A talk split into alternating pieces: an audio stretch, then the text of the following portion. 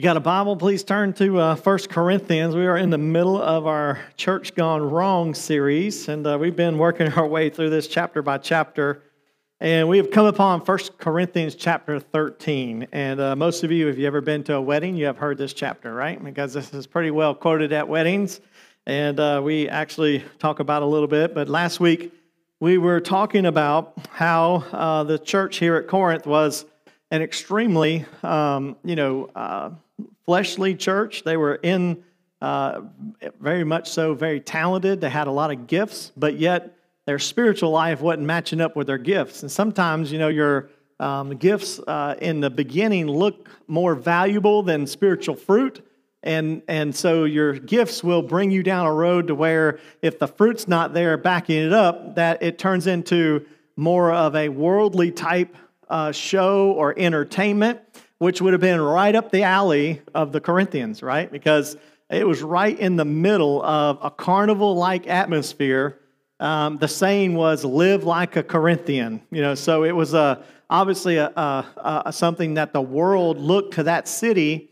Um, but what a great place to plant a church as well, right? And to um, share the gospel with people who really needed to hear the gospel and to see converts come to know Christ. And you know, for a lot of young believers, and especially believers that are saved out of a real uh, background that was steeped in, you know, their culture, um, the initial process of that happening is a lot of excitement, right? A lot of fervor, a lot of, you know, a lot of um, uh, just uh, energy. But eventually, uh, what happens as a young believer, and it happens to all of us, and it happens to everyone who becomes a Christian, is that newness kind of wears off you know, I like to describe it as, you know, you, you have a baby in the hospital and you're so excited until they tell you you got to take it home, right? And then you take it home and the first couple nights it's not sleeping and the first couple nights you can't get it to eat and the first couple nights you can't do this and can't do that and all of a sudden you're like what did we do you know like this is crazy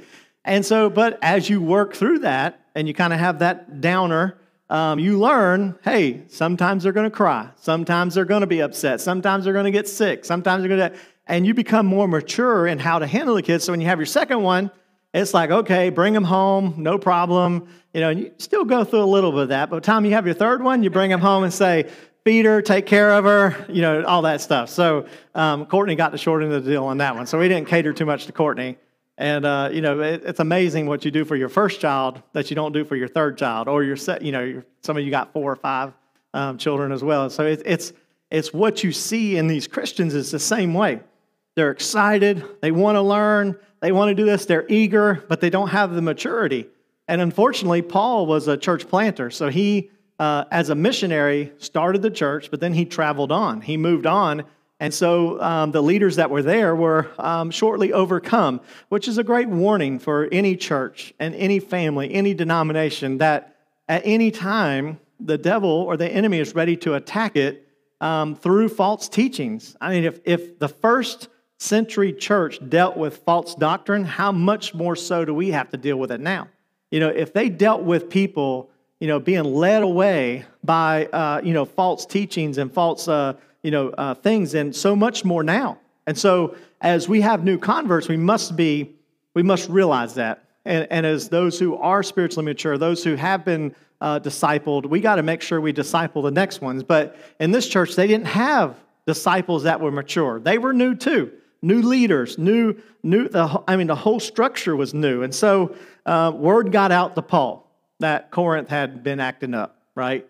And so uh, someone either wrote him a letter and gave him a list of all the things the Church of Corinth do and uh, tattletaled them, right? We call those tattletales. They, they snitched on him. So, um, and, and, so Paul, as a good pastor, he was heartbroken because, you know, they said some mean things about Paul too. They were like, you know, this Paul, you know, can we really trust him? Do you know he, what he used to do? Do you remember he was Saul that used to persecute Christians and stuff? So Paul's claiming to be an apostle, but he's not really who he says he is. And he's not as smart as you think he is either. You see how slow he talked and how he had to, you know, look at his Bible. And now we have these uh, polished, you know, speakers and entertainers, and we have all this other stuff that's come in now and being a part of our church. And so they were falling for it. They were falling for the eye candy. They were falling for, you know, the, the entertainment, the show. So Paul decides to write him a letter. And Paul, um, as a good pastor, he, he encourages them, he tears them down, and then he really tears them down, and then he begins to build them back up by the time we get done with the letter. But as we re- working our way through the letter, he's still tearing them down in chapter 13. And he gets to this uh, turning point in chapter 13, kind of like a, a breath of fresh air, because he was really tearing about, tearing them down about a lot of things, but he shared what they could look to in their life and in their church's life that would be something that would be a mark of maturity. It would be something that they can look to. And this is, applies to a church, but this also applies to individual believers. This also applies to a family that loves God. Um, this maturity mark of love is a big deal. And, and it's a big deal to churches, it's a big deal to families who love God, it's a big deal to individuals. And so as we look to this, we realize that you know, in the in the Greek language, there was different words for love, and the the love that Paul is describing here is agape love, and uh, we talk about love a lot. Uh, biblical love, agape love, is God's love. God is love, and when you get saved, you get God's love. And if you're going to love people, you're going to love your spouse, you're going to love your kids the way God loves them, and you got to have God inside of you, right? Uh, it's impossible to love people without uh, with God's love without God's love in your own heart. And so, as he begins to describe this love, it's radically different than what they see in the culture. And uh, today, when we talk about love, um, you know, we realize that the love that the Bible talks about is radically different than our culture. And you know, our kids hear things like, "Oh, you know, uh, you know, I love you," you know, and I, I want to date you, and I want to this. When really they could say, "I lust you," right? Because love is a sacrifice. Love is a commitment. You know, lust is temporary. Lust is um, fleeting. And in the Greek language, it had a word called eros, which is just a sensual kind of love for a person or an object or worldly things. And so Paul's not talking about that kind of love. And in our culture today, when we talk about love, this is the kind of love that we're talking about. This is the kind of love that marks a true church or marks a Christian that's moving into maturity. And so Paul is trying to get them over the hump. He's trying to get them to see past um, these spiritual gifts, obviously, that were in the church, extremely talented, extremely um, people that were wanting to do well. But now Paul's saying, I want you to see the long picture. I want you to see the maturity level that you're going to need to get to.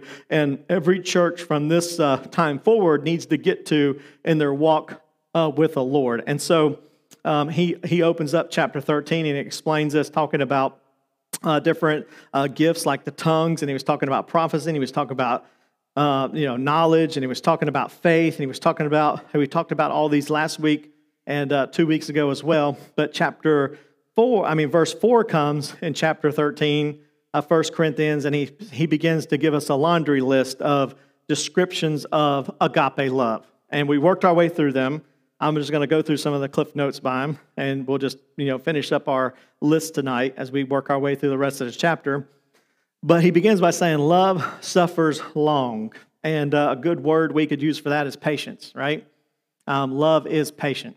It's not, um, it's not impatient. It's not, uh, it, it, it's not flies off the handle. It suffers long with people and situations, um, especially people that annoy you or people that get under your skin or people that may do something to offend you. You know, love has that ability to hold the heat in. You know, the word is thermos or macrothermos, like, uh, like we have a thermal that keeps in the heat and doesn't react in the flesh. Um, what's uh, always runs through our heart or our mind. And uh, this is tough as a Christian, right? Because a lot of times things go through your mind and they don't need to seat themselves in our heart and certainly don't need to come out of our mouth, right? And uh, a lot of times we say, oh, I didn't mean to say that. But the Bible says what's in your heart comes out of your mouth. So obviously you meant to say that because it was in your heart. And you might be you might want to be forgiven of that, but it was at least at one point in your heart and it comes out your mouth, then we got to be really, really careful um, about what we, how, we, how we act towards people. And true love suffers long, it is long suffering. And for those that are married, you know, it takes a lot of long suffering, right? It takes a lot of adjusting, it takes a lot of loving someone and then them loving you um, through your weaknesses, through your difficulties. At church, it takes a lot because Sometimes you might not click with somebody in their personality. You might they might rub you the wrong way. They might not uh, you know do things that you like. And so um, that being able to hold that in without having a fleshly reaction, that's a gift. That's a that's a sign of God's kind of love. Um, also, uh, love is uh, kind. Um, this is just the outward working of the, the uh, long suffering in your heart. So, as you have patience inside, you have kindness on the outside. So, you're able to treat people in a kind way, even though something inside of your heart or doesn't sit well, you're still able to be kind, to be gentle. Um, they move on. Love does not envy, um, it does not want what other people have. And unfortunately, when we don't love people, um, we don't want to see them do good, right? Um, and and when we get envious of somebody, we get jealous of someone. Um, that's the that's the first thing we want to we want we want them to do a little worse than us, right? And if you really want to know if you love somebody, let them succeed and see if you're happy for them. Okay, that's a that's a good test. And so it's not hey they get more than this or why do they get the promotion or why do they have the nicer car? Why do they get these things? It's not envy, being envious after all these things. It's just that as true love from God, you're content with what God has done in your life, and you have no desire to be envious of someone else or something else in their life. So it's it's long suffering, it's kind, um, it, it does not envy, it does not parade itself. Um, I always just a great example of that is you watch any sports show or any type of football game or basketball game, someone makes a shot, someone makes a touchdown, they're you know pointing at the back of their jersey like their names, you know. When I was growing up, you didn't get your name on the back of the jersey because you played for the name on the front of your jersey, right? You played for the team, you played for the school. But nowadays, it's all individuals, like pointing to, you know, pointing to our backs. And unfortunately, in our culture, that's what we promote. We promote our kids to be selfish. We promote our, you know, our families to be first, or we promote people in the church to say, hey, you know, we want to be, we want to be first. We want to be above everyone else. We want to, um, you know, be push ahead and get get ahead of all these things. But, you know, love doesn't do that doesn't parade itself. Um, love is not puffed up. Um, those are the, uh, you know, um, those that um, are just conceited or those that, um, as you know, think they're better than anyone else. Um, and unfortunately, sometimes uh, in our walk with Christ, as we get a lot of knowledge, as Paul will also deal with that later on. You know, uh, information doesn't mean transformation all the time. And just because you have a lot of education or you have a lot of understanding um, there is book sense and then there's common sense, you know? And so um, just because you have a lot of knowledge, you have so it doesn't make you puffed up or better than others that you're not will, you're willing to do what uh, you know everyone else would do. You know, there's no separation between um, the saints. There's no ranks um, per se. Uh, also, uh, verse five does not behave rudely. Um, that's pretty self-explanatory. Does not seek its own. Is not easily provoked uh, meaning that it's not easily, um, you know, uh, provoked as far as um, ready to um, give up on it and turn it to another emotion or thing. Thinks no evil, and uh, so when we get to verse six here, that's where we left off. And so I want to um, start thinking about this um, as we move forward to these last um, verses and description of it. He, uh, we're going to pick up with does not rejoice in iniquity. That's an interesting statement, right? So, true love uh, and love from God does not rejoice in iniquity. Iniquity is just a longer word for sin. Um, it's a shortcoming. It's something that is uh, against God's will. It's something that's against God's word. And so he's saying true love from God does not rejoice in iniquity. Like you don't sin and enjoy it. You know, like we don't celebrate that we sin. And sometimes know, we classify sin in churches sometimes, right? Like, oh, you know, this guy that comes in and he's obviously got this major sin, and you know, you look at him and go, oh, he's a sinner, you know. But we also come in and we gossip with no problem. We're like, man, uh, we, we were talking about this the other day. Well, shouldn't have been talking about it because you're gossiping, right? But and the other part is worrying. Like, you know, we come in, I was up all night worrying. Really? Well, you just said you was up all night sinning, so it would have been no different than doing the other things. So, I mean, it, it means there that we, we should not rejoice at any type of sin. And any type of sin that's in someone's life, we shouldn't promote that. And this is hard because you know, in the world that we live in, the same culture that we see in the Corinth church here, there, there is uh, definitely sin that is specifically mentioned in the Bible that's non negotiable. And yet, when you have that type of sin and you have someone who sins that way, or in your church, or as a part of a body of Christ, it's not something that we should rejoice in. Like, yeah, you know, that's we still that's still love. Like, you know, love has these boundaries, and that's what I love because you know, in Deuteronomy, this goes along with right what we're teaching, what Paul's teaching us here in the New Testament, is that the old, you know, the Old Testament and the commandments were not a list of rules to keep. It was conditions for, to keep your heart pure before the Lord. And so if we're if we see sin or we're a part of sin, we certainly should not be celebrating that or rejoicing in that or joining in with that with someone. Like, hey, you know, this this is some sin. And we all I can give examples of this, and we've all seen churches and heard of churches where, you know, adultery happens in churches and other people participate in it and cover it up and they, you know, rejoice in that or participate in it. So what Paul is saying is listen, love is just not accepting everything and everyone it, is, it, it has these conditions of God's rule and God's law and God's, um, you know, His word. And it should not be, uh, love does not just accept it, but, and it certainly doesn't celebrate it. You know, it doesn't celebrate the sin. It, it, it, it, it is love that is, loves you enough to tell the truth, you know. Um, if you had a child come in here and I saw him go out the back door back there and I saw I knew he was going to get into the parking lot or out towards the road, I would have a responsibility to tell you, hey, I love you, but I don't want to hurt your feelings. But your kid just ran out in the middle of the parking lot and the street out there, and he might get hit by a car or he's going to get hit by a car. Um, and you would, you know, I would be obligated to tell you that. I wouldn't want to say, well, they might get mad at me. You know, I don't want to hurt their feelings. You know, they think their kids never does anything wrong, which is wrong, right? Because I know my kids do wrong, and every kid does wrong. But in our culture, you know, it's always somebody else's fault. But you know, I digress in that. But anyways, um, it, it does not, it, it's one of those things that love just doesn't accept sin and rejoice sin and be a part of it. It has standards. It has the Word of God. And that's what I love about the Word of God. Now, the opposite of this is legalism, right? Um, if I stand up here and just like, like he says here as well, um, you know, it does not uh, rejoice in iniquity, but it rejoices in the truth. So that's the second part of it.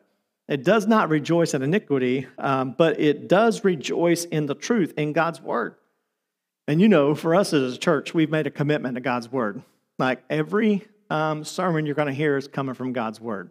Every child lesson that we teach comes from God's Word. Every youth lesson comes from God's Word. Every men's Bible study, every women's Bible study is going to come from God's Word. This is something we rejoice in. And what a treasure we have in the Bible, right? Like, who doesn't want the truth? Like, I, I want to know the truth so that I, I know what it says. And even though sometimes I may not like it, I still rejoice in it, you know? And for me as a pastor, uh, one of the reasons why I chose um, as far as just uh, being an expositional preacher is that when, I, when you preach through books of the Bible, you don't get to pick your topics. You know what I mean? Like, you're not going to hear me stand up and say, all right, I'm going to have 12 topics on, you know, how to love yourself more. You know what I mean? Because that's not something you hear in the Bible, right? I mean, that's something that I could give you psychology and I could give you, you know, some other things, but God's word is what we rejoice and what a treasure we have in God's word. So Sometimes you're going to come and you're going to get mad. Sometimes you're going to come and get sad. And sometimes you're going to come and be glad. But rejoice in the Word of God. We have it. We have the truth. That's something that we should all desire. And as a mature uh, body of Christ and one who's longing for the truth, it rejoices in that. We, we want to hear it. We want to be a part of it. So, does not rejoice in iniquity, but rejoices in the truth. Um, then he gives us uh, three things. He says, uh, actually four, I'm sorry. he says, bears all things, believes all things, hopes all things, and endures all things. Um, so um, this is really talking about the maturity level of your faith and uh, here in the church at Corinth. And so he begins with bears all things. Now, when we come to the word of bear, it's a very, uh, it's a very um, interesting word because um, the word um, literally means to prop up or to uh, you know, I like to say shoulder the load. You know, like uh, it's it's something that comes along that no matter what the congregation or church family is is is going through or a person goes through, the church comes along beside it, and true love bears all things. Like we are able to come alongside someone when they're sick, or come alongside somebody when they're suffering, or come along uh, beside somebody, and we help shoulder the load we help carry the burden. And, uh, you know, if you've never been uh, to this point before in your life, mm, buckle up because you're going to get there one day. Um, that you realize that you need help. that someone is going to have to stand up or step up on your behalf to help you deal with something in your life. Maybe the loss of a spouse. It may be a loss of a son or a daughter. It may be, you know, a health crisis. It may be um, something in your in your career that leaves you leaves you shattered or a broken relationship. At some point in your life, you're going to get to a point where you need someone else to come beside you and help bear uh, bear that burden. And this is what's so great about a church that's mature, that has God's kind of love, is that when those things happen, uh, people don't walk out on you; they walk in with you, right? They walk with you through that. And it bears this thing, and it, it, it it's a uh, it's it's an unselfishness willing to get involved in someone else's life to bear part of their burden and their and their and their care and their and their pain. And uh, you know, it's a it, it's really the support part of it, but it's also a protection part of it.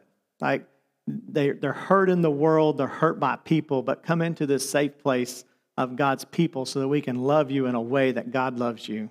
So you, you're not judged and you're not put down or you're not, you know, feel like you have to have the weight of the world on you.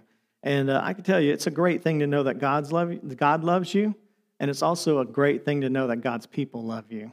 And uh, I've said this before in my own life, um, especially young, uh, early on when we started the church. And uh, most of you know, which is tonight was a, a great night because I got to go watch Tanner um, lift weights. You know, some of you may not know Tanner, but he's my middle son. He's 17 years old. But uh, when he was younger, uh, we were gearing him up, ready to get him play uh, to try out for football, which he was so excited about because I played football in college. His older brother was playing football, and uh, so he was excited to get started in football. And I noticed him run. I thought, man, he he looks like he's limping. You know, like is there something wrong with your leg? And he's like, ah you know, my knee's hurting. So he started complaining about his knee hurting. And so we took him to the doctor and we got an x ray and said there's nothing wrong with his, his, knee at all. But he was complaining about pain. And so he thought, well, we need to go see a specialist. Let's go to Nemours and see if we can see a specialist. So we went to Nemours. Said the doctor knew right away. He's like, he's got pain in his knee. It's not his knee, it's his hip. And we're like, it's his hip. How in the world could it be his hip? His pain's in his leg and his knee. And he's like, well, he's got what we call Legg-Perthes disease. And so, Legg-Perthes disease uh, takes and cuts off the blood supply to your top of your femoral bone. And so, basically, for those that know Bo Jackson, he, he manually did this by running. Like, he literally pulled the socket out of his hip and it pulled all the, you know, it killed all the blood vessels in the top of his femoral head. And that's why he had to retire from sports. He couldn't do athletics anymore. But this is a disease that attacks that, those, uh, those blood vessels around the top of that bone. And so the doctor said, Well, we got a couple options. Surgery's one of them. We cut the bone in half and we turn it sideways and we try to shove it back up into the socket to make it, you know, make it form to his, uh, you know, to his, uh, uh, to his hip socket better. He said, or um, we wait and see if it's grade one, grade two, or grade three. Grade one is just a slight part of his, uh, you know, his top of his bone um, gets hurt as grade two's, you know, halfway, and grade three's completely effaced, which means the whole bone falls flat. So instead of having a, you know, a, a circle, he has just a flat top of his bone. So he said, well, we're, we're just going to wait. We want to see how bad it is. And we prayed and we prayed and we prayed. Thought, Lord, you know, this is only going to be grade one at best. It's not going to hurt him. Well, a year later, we got the news it's grade three. Like it's the worst that it could be. And so I remember coming home from that uh, you know, coming home from that, and the church had uh, something for us that night to um, do something for. I don't even remember what it was, but Aaron's like, you know what? I don't even think I can go. I'm like, well, kind of with you, but I don't know what to do. You know what I mean? But when we walked through the door and saw people that loved us and cared for us and began to bear our burdens, it was like, man. I never had to have other people help bear my load because my life has been such a way that I've never really needed it. But once I've once I experienced it, it was just like, wow. I mean, God loves us, but then God also loves us through people and God's people and through a church. You know, you don't walk out on those that are wounded. You don't walk out on people who are going through pain. You don't walk out on people and leave them alone. When you're a family and you have love and you have God's kind of love, you walk beside them and lift them up and prop them up and you help shoulder the load. And man, what a difference it makes. It's not, hey, live your own life, do your own thing, that's your own problem. No, it's, hey, can I bring you a meal? Can I take your kids somewhere? Can I help you through this thing? And, and it bears all things. And let me tell you, I've experienced the love of God in my life through people and through God's people, and, and you too as well. When you see the maturity level of a church, he's saying, not all these things that are glitz and glamour, because you know, when you're up, everybody's a, a fan, right? And they're like, hey, they're cheering you on, and everything's great, and you're doing well, and all this stuff is great, and everything's great. But yet, when you get down, look around and see who's there for you. And it should be God's people. It should be those who love God who stick with you, regardless if you're up or down, and especially when you're down. So, bears all things. That's a that's a great mark uh, of love um, as well, even just in our own life. But I talked about it in a church life, but even in a marriage, even in a family. You know, as a husband, um, as a dad, as a mom, our kids need to know whatever they walk through, we're there for them, and we're going to bear those things. And I think you know, uh, for me as a parent as well, I want my kids, even though Tanner couldn't play football, you know, he he he was experienced. Oh, I forgot to tell you. I, I started the story and forgot to tell you. Tonight, I got to watch him lift weights because he found he found something he really really liked. In high school, I lifted weights and I actually won two state championships uh, from lifting weights. Now I'm a state champion in weight. Like so, I I'm a state champion in weight now, but I used to be state champion in weight lifting. Uh, so he always told me, I'm going I'm to lift more than you. And so I was like, okay, well, and I, I, was bigger than he was, but I was like, all right, Tanner, yeah, yeah, okay. J- try out for the team. And he went on the team last year. He, he like went up like 60 pounds over a year. He qualified for state. He was in like top 10 in Florida. I was like, wow, he's got a chance of really doing well. Well, this year, um, tonight he had two personal bests. He did 380 pounds on bench press, which is pretty good for his size. And he also did 245 pounds on clean and jerk, which with a flat hip is pretty dang good because he only has basically one leg that he uses to thrust off of. So um, he had a 625, 625 pound total. The kid who won it his weight class last night, had, uh, last year, had a, he was a senior. He had a 650 pound weight total. So Tanner's like really shooting to try to get to that 640, 650 mark. And so just to see him so excited to see him excel at something like that, I just think, you know, all the things that we went through to now to see, you know, him to be able to um, uh, to rejoice in those things and see how, you know, through all that, Tanner still is able to do those things. So I'm excited for him. But anyhow, through the process of him getting to this point, like I told him, everybody's going to say, cheer you on, say how great you're doing. But remember, you know, one time you wasn't on top, and you're not always going to be on top. And that's why you need to be surrounded by God's people so they can help shoulder load and bear those things. And as parents, we need to do that as well. Uh, I think a lot of times for us as parents, our kids may not be exactly like us or have the same temperament as us. And uh, all three of my children have totally different personalities. And so, you know, a lot of times through their personalities, you might you might uh, tend to like one more than the other just because they're more like you, but never have the point where you ha- you know you love them all you know, equally, not the same, because you know, kids take love differently, and you know how I love on Tanner is different. How I love Tucker and how I love Tucker is different than how I love Courtney. Um, Courtney definitely, I just listen. I'm like, uh, I, I, take her to school in the morning. I, I sit there in the in the uh, in the short period of time, about ten minutes. I think she speaks at least five thousand words in that time to my two words. I just I just listen. You know, Dad. You know, Dad. You know, Dad, and then of course, Tucker, uh, taking him to school sometimes 20, 30 minutes, maybe one word or two words. So, and Tanner the same way. But anyways, you you you know they all love you know you you love them equally, but they're different. But never if one of your kids struggle with something, don't walk out on them. Let let them know that you're there for them and you love them, and you're going to help bear that burden, whatever it may be, whatever the pain may be, whatever they're struggling with. And the same with church. Don't walk out on people. Be there to help bear, bear, bear the load for those things because that's a mark of maturity. That's a mark of being a true Christian. That's a mark of being a mature uh, Christian because you know God don't walk out on us. Christ don't walk out on us. He's there with us when we're at the top, and He's there with us when He's at, when we're at the bottom. So uh, love bears all things. Love believes all things. Hmm, this one's interesting because um, you know when you get to the word um, believes here, um, it is it is literally the nuance of the Greek word here means um, trust and confidence in the goodness of people. Now, it's being willing to give people the benefit of the doubt, right? And I, am I'm, I'm guilty of this, by the way, because sometimes you can get a text and you're like, what do you mean? You're like, what are you saying? You know, it used to be real bad with emails, right? Because you couldn't t- judge the tone of emails. Like, you know, are they mad? Are they glad? are they, you know, and you read it a certain way. And sometimes without instead of communicating with the person, you can work yourself up into a, you know into being upset and mad at someone, and they really didn't even mean it at all. You know.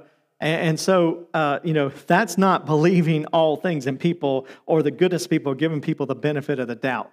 And, and for us as Christians, we ought to think the best of one another. You know, we ought, we ought not to think of, hey, this person's out to get me, or this person is doing this, or this person is trying to do that to, so that they can have this, or they're trying to show off for this. No, it's believing that that person and the goodness of that of God in that person. And and you know, it's, it's important for us to do that because uh, if we believe that and we act that way in a mature type of love, it sure cuts down on a lot of gossip, right? Because when someone comes to tell you, let me tell you about someone, say, oh, well, you know, I love that person and I, I believe the best of that person and I, I, want that person to do the best and I know their heart and I know that they wouldn't do, mean that or they wouldn't do it that way. You know, and it's believing the best of someone, not the worst of someone. When someone, you know, walks in and they may not be able to have the best attitude, you know, to believe that, you know, they're having a bad day. They're, they're, they're not, you know, they're not, they're not doing the best, but yet that's not a character trait of them, but you want to believe the best in someone. And, uh, you know, it works in your marriage as well, right? I mean, a lot of times, you know, some of the arguments me and Erin get in over really is not even about anything other than me believing something that she might not be able to do, like make a decision where she wants to eat. But anyways, uh, uh, that that's always been a long process. It's been 22 years, and I'm still puzzled by it because you know, women change. You realize that, right? I mean, you, you you think you got them figured out, and they change. I mean, it's like, wait a minute, you changed the rules. Like this used to be the rules, and now it's changed. But anyways, I, I digress. And thankfully, Erin's not here tonight, so I can say that. But anyways, you you guys change, and so it's tough on us men, is it not? Think about it. I mean, I mean, you know, Valentine's Day is coming up. You got to give us a little bit of a break. You know, like you don't know what to do or what to get sometimes because it's part of it. But anyhow, giving your spouse the benefit of the doubt, believing the best of them. You know that that they did not have a bad intention when they said something or when they told you that you're, you know, yeah. And there's questions women ask that you should never answer, right? Like, does this make me look fat? Like you're like, never answer that. Just look straight ahead, like, huh? like my age now, I say, well, I've been working with tile saws a lot and I'm deaf, you know, like I can't hear.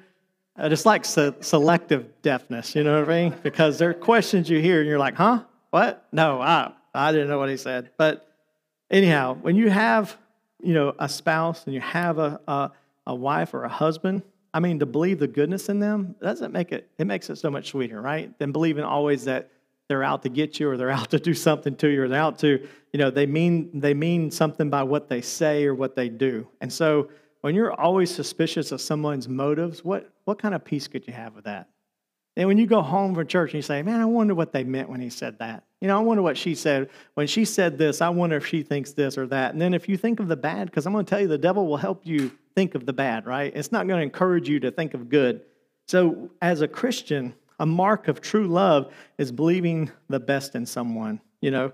Um, and I think for us, a great example of this in the Bible is Job's friends. You remember Job's friends?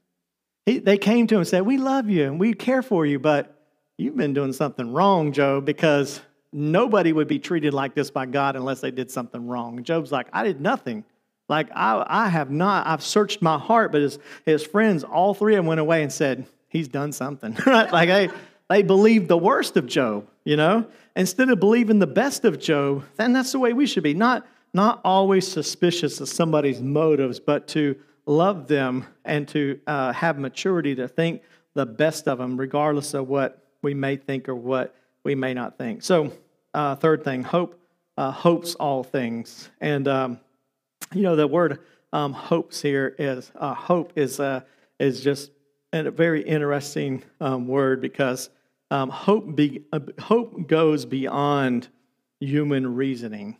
So when you hope all things, or you're hoping for all things in love, that means you never give up on God's power to change somebody or to do something in someone's life or his power um, to be restored um, in someone's life. Like you, you never give up on them. You, you always um, have that hope that God is at work or going to work in their life and, and even in our hope that we have for people, you know, um, for some people that have a prodigal child, you know, your hope that they will return to the Lord and people's hope that they return to the Lord um, is always one that believes that God is going to work in their life, and and we you know it gives us this hope to keep putting one foot in front of the other each and every day. And uh, you know, hope is a big thing because you know I've heard people say you can live without food, you can live without water, you can live without um, certain things, but you can never live without hope. When you get to the point where you think there's no hope or people think there's no hope, then it's a sad state. And so, you know, for us as Christians, we ought to have that hope because we know God and we know we're not we're not the we're, we're not over it all. And yet we know he is. And regardless of the situation regardless of what happens we can always have hope that god can do something that god can change a life and that's why when every anybody and every person walks in here, you can look them in the eyes, and I can look them in the eyes and know that the gospel can change their life, regardless of where they're at, and regardless of what they've done. And God can change any situation. There are there are situations in our church that we have faced that I thought, you know what, this is this just can't be done. Like this is absolutely something that there's no way we can physically do this, but there was still a hope that we had that God could do something. And that's the hope you got to have in, in, in, true love. You, you have this hope that no matter how bad it is, you have a hope that God will always do that. And what a, what a great way to what a great way to be at church, right? To be with other believers that you know you always hope these things. You always have that ability to think that God can intervene and He will intervene at some point in time, and it gives us hope for change and hope for um, uh, in difficult situations. Then the last one endures all things. And um, this is uh, really um, as well uh, um, a military term uh, that means of holding a vital position um, at all cost. Because, you know, as, as a church goes and as a life goes and as Christianity goes, you know, there's going to come a time when you're going to have to make that commitment that no matter what happens, you're going to endure, that you're going to um, you're going to endure the hardship, you're going to endure the suffering, and you're going to hold fast to those things at all costs. You're not going to give up. You're not going to move away. You're not going to, um, you know, uh, fold up the tent and mail in the, you know, mail in your resignation. It's you're going to stick there. And one thing about it, you'll always be there. Um, one example is I think about in the Bible is Stephen. You remember Stephen, the first deacon in the Bible? Um, they got Stephen and they brought him there and they were going to um, stone Stephen. And in the midst of that, he still looked and he still had this enduring hope in God and this endurance that only come from God. And, and, and he prayed as he died, Lord, do not hold this against them. I mean, that's a that's taking a stand. You know, that's believing in God and enduring through a lot of stuff. And so, you know, for us as a Christian, I think that's one um, you know, one vital thing that's a mark of maturity in our life that, you know, when, when it comes to a battle, we're not the first ones to run away and hide, right? That we've been through battles, we have been through these things before, and we have this maturity level to say, I'm ready for the fight because I know that true love will endure, and I'm going to be with you forever, and I'm going to be with you. And, uh, you know, in church, it's great to see people like that. It's been great for me as a pastor to see people like that. I've literally had people come to our church and say, Pastor, whatever happens, I'm going to be with you.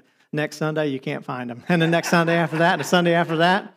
And it's always funny because the people that come to church, sometimes you think, well, they're never going to last. The ones you don't think is going to last usually last. You know what I mean? And then you're like, wow, God, you really, but the ones you really think is going to be with you, I'm not going to name any names, but anyways, I, I really think the people come and they're like, hey, we're going to be in it for the long haul. We're going to help you do this and we're going to support you do this. And I'm like, wow, man, I'm just ready to go. And then all of a sudden, nah, first thing, they're out. They give up on you. You know, that's a mark of immaturity. I mean, if you truly love someone, you don't give up on them. Um, same is true in your family. I mean, your kids need to see that, that when you have a faith and commitment to Christ, that it's going to endure. That, yes, you know, as a Christian, we're not going to have uh, all roses and all good things going to happen in the midst of trials and pain and suffering and hard times, they need to see that you have something that is, is, is something that's a commitment, that you endure through those things. You have this love that will last through those things. Regardless of what it may be, you're never going to quit. You're never going to give up. You're never going to run away from your responsibilities. And you know, as a husband, that's important. As a, as a wife, that's important. As a mom, that's important. As a dad, it's important. It breaks my heart when, I, without fail, you hear people talking about, you know, their dad, uh, you know, leaving them behind and their mom not having anything to do with them. You know, as as true love, we that never happens. You always endure. You always commit, and even in a church, you're committed to stay even to the through it all, through everything. That that regardless of what happens, you have this confidence in other people that's going to stand by your side and is going to be with you in the fight and in the battle. And, uh, you know, I always think of that song, Lord's Got an Army. It's not afraid to fight, right? And, uh, you know, that's, I think about that a lot going to, going to battle. And I think about that with our teenagers and our kids. I mean, Miss Vance, she's not afraid of the battle, right? I mean, she goes in there with teenage girls and Josh and the kids and working with these things. I mean, you know, and you step up for the Lord, especially in the time that we live in and the things that we, uh, our culture, you're going to be attacked, you know, and you got to be willing to have a commitment. You got to be willing to say, I'm in it for the long haul. I'm going to endure and I'm going to teach and I'm going to serve God regardless of what may come. And I'm committed to it. And I'm not walking out and I'm not giving up on, on, on anyone. And, uh, you know, I think for me in ministry, that's just been something I've been able to do is uh, I just haven't quit. You know what I mean? Like I literally, I've, known pastors and see pastors, and they they quit, they give up. But yet, Lord, Lord willing, um, I'm just dumb enough not to quit. Right? I'm dumb enough to believe that no matter what happens, I'm going to be able to endure through those things, and I'm going to stick it out to the end. You know, like I don't understand people. I I look at you know pastor in this church is like a marriage. Like God called me to this church, and I ain't leaving this church until you know you guys come up here and look at me dead in the box or whatever. But some of you might arrange that sometimes. But anyways, I I'm, I feel that way, and I don't know how. And some pastors are called differently, but not not me personally. Um, you know, I feel like I'm I'm in it for the long haul. That God called me to do this, and no matter what happens, um, sink or swim, I'm going to give it all my all until the very end. It, endures. Like I'm not going to give up on people that God has given me, the pastor, and that God has given me to be a shepherd, and God has given me those things, and I feel the same way with those things. And that's what Paul is saying. Hey, these people coming in and out, and they're there for a moment, and they're leaving. Those are not committed people. Like, like those people shouldn't drive how you believe about people and drive how you do church and drive how you do these things because they're not committed. I mean, go with the ones that's been through some battles with it. You know what I mean? Like, go with the ones that stuck with you, that's endured, and be a part of the church body that, that are not going to run and, and, and give up easily. Like, uh, love truly endures. So, those are the four things bears all things, believes all things, hopes all things, and um, endures all things. I read a little quote in, um, in, in commentary. It says this Love bears what is unbearable, it believes what is unbelievable, it hopes in what is hopeless, it endures when anything else and everyone else would give up. And after love bears, it believes. After it believes, it hopes. And after it hopes, it endures. And after endurance, it's the ending climax of meeting Jesus face to face. Wow. That's pretty amazing, isn't it? I mean, when you when you really think about how this whole thing works out in our life and the and the permanence of love as well. So I want to cover one phrase before we get to our ones next week. That's just the first um, three words of chapter of verse eight. It says, "Love never fails." And you think about that. You know, love never fails. I'm so thankful to God that in Jesus Christ, his love never failed. You know, think about that. He, he came and he gave up all that he had in eternity. He laid aside his deity. He laid aside these things. He didn't give it up. He, he laid it aside temporarily as he came to this earth. He could have at any moment said, I'm out, right? But yet, he never gave up. He never, fa- it never failed. He went through the pain. He went through the suffering. He went to the cross. He had God pour out his wrath upon him and he never failed. He never failed one time. And in my life, in my salvation, Jesus has never failed. He, he saved me. He keeps me. He's going to keep me. He's going to, he's going to bring me to heaven one day. He's, he doesn't give up on me and sanctifying me. He doesn't give up on me and, and put me aside. It never, ever fails. And for us as Christians, I mean, we should always praise God and to rejoice in that God's love has never failed and, and in people's life that comes in your life that never fails as well. And to see that kind of love, that that's the permanence of love. All these other things are going to fail. And I think for us that has been through a lot of experiences in our life and seen, you know, just all the the glitz and the glamour, you know, and all the trinkets that the world can give us. You know, we think like hey, you know, we'll really have joy in our marriage when we get a big house, you know?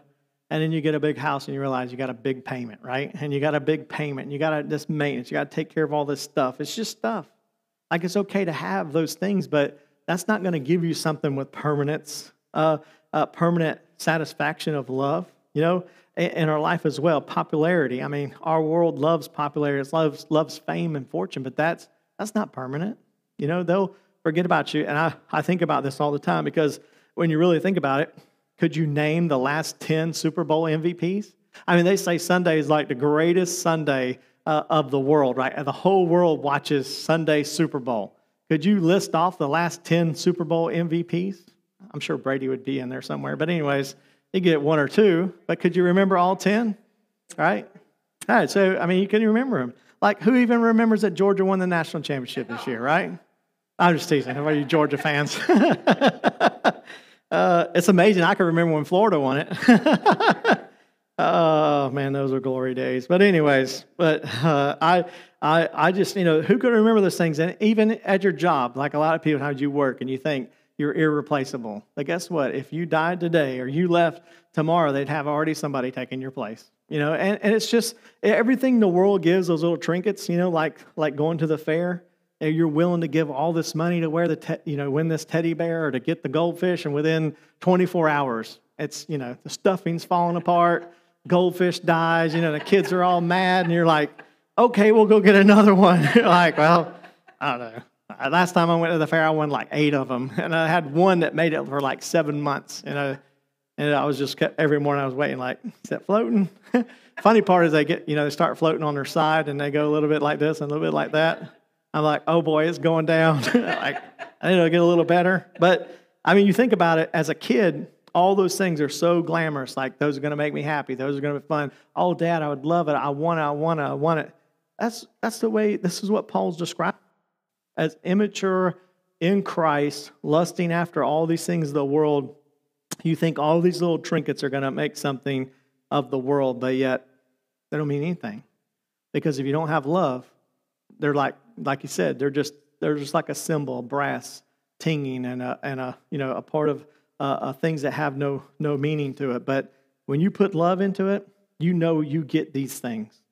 It is long suffering. It is kind. It, is, it does not envy. It does not parade itself. It does not puff itself up. It does not behave rudely. It does not seek its own. It does not uh, easily provoke. It thinks no evil. It rejoices in iniquity. It rejoices in truth. It bears all things, believes all things, hopes all things, endures all things love never fails.